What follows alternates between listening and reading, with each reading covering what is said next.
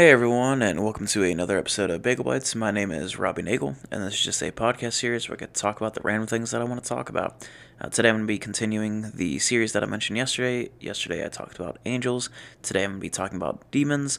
As always, this is going to be a introduction to it, so I won't be getting into uh, all the specifics. Uh, obviously, that would be a much longer and it would be a course type of th- deal uh, than it would be a you know 10 minute podcast that I'm trying to be quick about. Uh, also, I'll be talking about specifically uh, demonology within the church, that study of demons. There's multiple, there's goetic demons, there's um, demons within other mythologies, there's all types of stuff uh, that I could really get into, um, and you can research it if you would like. Uh, but I want to stick to uh, one set of classification and uh, what that is, uh, and a couple different thoughts on it. And um, as always, you can disagree if you want, because uh, I will be mentioning things that generally not a whole lot of people will think about or talk about, and uh, that messes with some people when I bring it up. And uh, it, it's not anything new to me. So if you would like to have conversations, obviously. Message me, talk to me in person, whatever you want to do. Um, that is perfectly fine with me. So, uh, when I talk about uh, demonology within the church, uh, there's a bit of a backstory historically uh, to this. Uh, so, I've mentioned this before in my Ancient Near East Gods uh, podcast. I've also taught about this within a couple different blogs before. But the theological idea or setup or framework of the ancient Near East is what's called henotheism. And henotheism is the belief that uh, multiple gods exist, uh, but specifically the Bible would say that multiple gods exist, but there is one true God, and that is the God of Israel. Uh, how I know that that is factual in the eyes of ancient Israel is because they worshipped other gods. So they obviously believed that the other ones existed. Uh, even through the Second Temple period, they still worshipped Greek gods. And so they understand, and uh, you know, there's uh, stories of uh, those uh, false gods that we would say. Um, having powers and you know uh, can bless and answer prayers and stuff like that um, so what do you do with that and that's kind of the basis of where uh, demon- demonology comes out uh, in the church, uh, specifically in the 1300s. Um, you think of like uh, Dante's Inferno, and uh, I'll frame this in the best way I can uh, before I get too off on a tangent.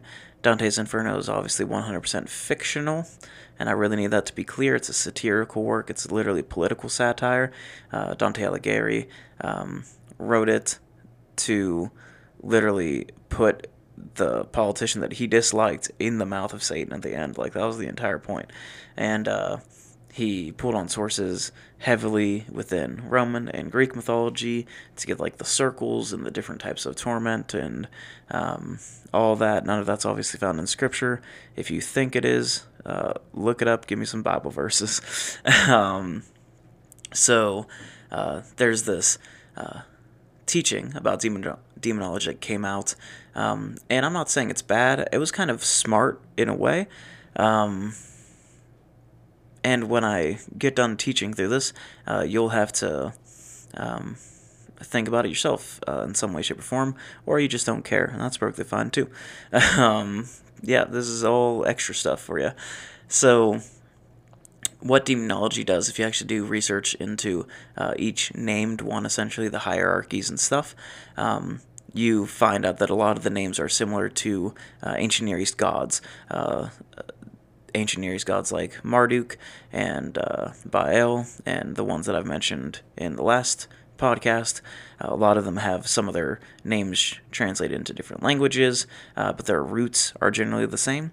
And uh, what they look like, the images that they are um, and have, are similar to uh, the images that they uh, their own worshippers had of them.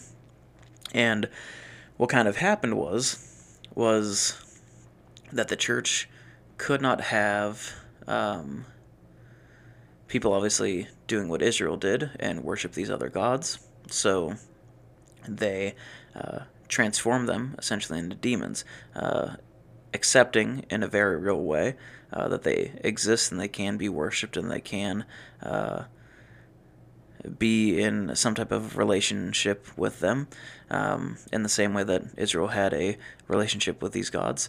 Um, sacrificed to them, uh, sacrificed their children's, uh, had sex with their temple prostitutes, and uh, did a bunch of obviously awful things and adulterous things, is the uh, language used. And this uh, idea of demon- demonology kind of just came out of this. How they changed some of their names uh, and created these backstories and stuff. But legitimately, they're just uh, a demonized version of an ancient Near East god most of them, not all of them. Uh, and obviously, you can believe, like, when you actually get into it, you can believe which ones are real and fake uh, all you want. Um, you could say all of them are real and figure out some, some way to back that.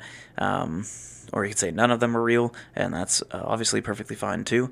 Um, when you think of uh, Satan, uh, he's a named individual, and I did a podcast on him a couple days ago.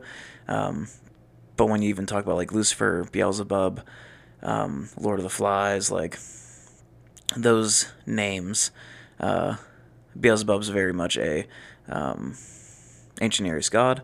Uh, Lucifer, uh, or the Morning Star, uh, seems to be depicting uh, King Nebuchadnezzar at the time. Uh, the imagery of him is very similar. The falling and stuff um, is very similar, but those are just like the named ones that we have in scripture. Then there's like a thousand other ones that are named thousands of years later. Uh, and similar to when I talked about angels yesterday, um, a lot of this changed during the Second Temple period. Uh, after the influence of Hellenization, after the influence of Babylon um, in their exile, and uh, a couple of different texts that came out and became very prevalent, uh, these uh, philosophies and theologies kind of changed and the teachings kind of changed. And then a thousand years later, uh, the church really got a hold of them and took them to the further ex- extent. Now, I don't want to get into uh, like possession and casting out demons and stuff like that. That's not necessarily what this podcast is going to be about. Uh, for one level, it's not anywhere close to any type of expertise that I have. Um, I certainly uh, believe that there are uh, spirits, there's principalities uh, fighting against us. Spiritual warfare is very real. I'm not discrediting that, and I don't believe that, um, like what I said yesterday and today, should discredit um, the fact that angels and demons both exist or that g- good forces and evil forces exist. Um, I'm just giving uh, a couple different uh, backing narratives to. Um, how these ideas have changed over time. Even like uh, there are a couple books. Um, oh, what's the author's name? I forget. He wrote uh, The American Gods, and uh, I think it became like a TV series. Um, but that the idea of like uh, comfort essentially being a god, and um, you have a bunch of different philosophers that talk about this, and uh, different people like uh, you might as well have you know your altar to Molech for sacrificing your kid in different types of passions, like uh, uh, one of them that's always used in the church, which is sad. Um, in one way, uh, is like sports, uh, like you shouldn't miss church because uh, your kids have sports practice, um, but then your kids don't get to like do something that they're passionate about. Um, obviously, uh, you can set standards and you know teach them to uh, value Christ more than uh, a sport or game or whatever, and uh, but at the same level, like we live in uh, a secular world and they don't have those types of values. Uh, so if you're going to go off and like make a full Christian, uh, you know, sports thing, so that kids can go to church and then also go to them, then that's obviously an idea. but the thought that like cultural Christians. Um, not people that have like a very real relationship with Jesus, um, they're sacrificing their kids to these idols essentially. Um, and a lot of people have compared it uh, to the child sacrifice of Molech. Um, in similar ways, you sacrifice uh, things to comfort, you sacrifice things to um, money, you sacrifice things to uh, all different types of things. And just because we call them, uh, you know, uh, uh, secular society things or whatever type of classification you want to give them doesn't make them less of a god or less of a demon or less of a hold on your life. Um, and that's pretty much the uh, really point of teaching through both these um, topics um, because there are traditional views that are like held. And again, similar with the uh, podcast a couple days ago on Satan and like your ability to overcome sin. Um, when we talk about like spiritual warfare, uh, yes, it's very real, uh, but a lot of people hyper spiritualize things, and it's very annoying uh, because a lot of people have the power and authority uh, both in Christ and just in what they've what they have as being made in the image of God. Um, being a image bearer gives them that authority uh, prior to uh, their relationship with Jesus, and even more so after the relationship with Jesus has started.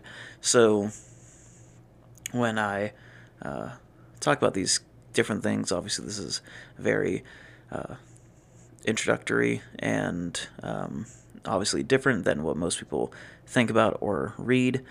So yeah, I hope they're interesting topics. Uh, as always, I appreciate people that uh, check these out and comment and like and all those good things. Um, if you want me to talk more about certain topics, leave a comment. I'll get around to them at some point in time. And uh, as always, uh, I'll catch you at the next one.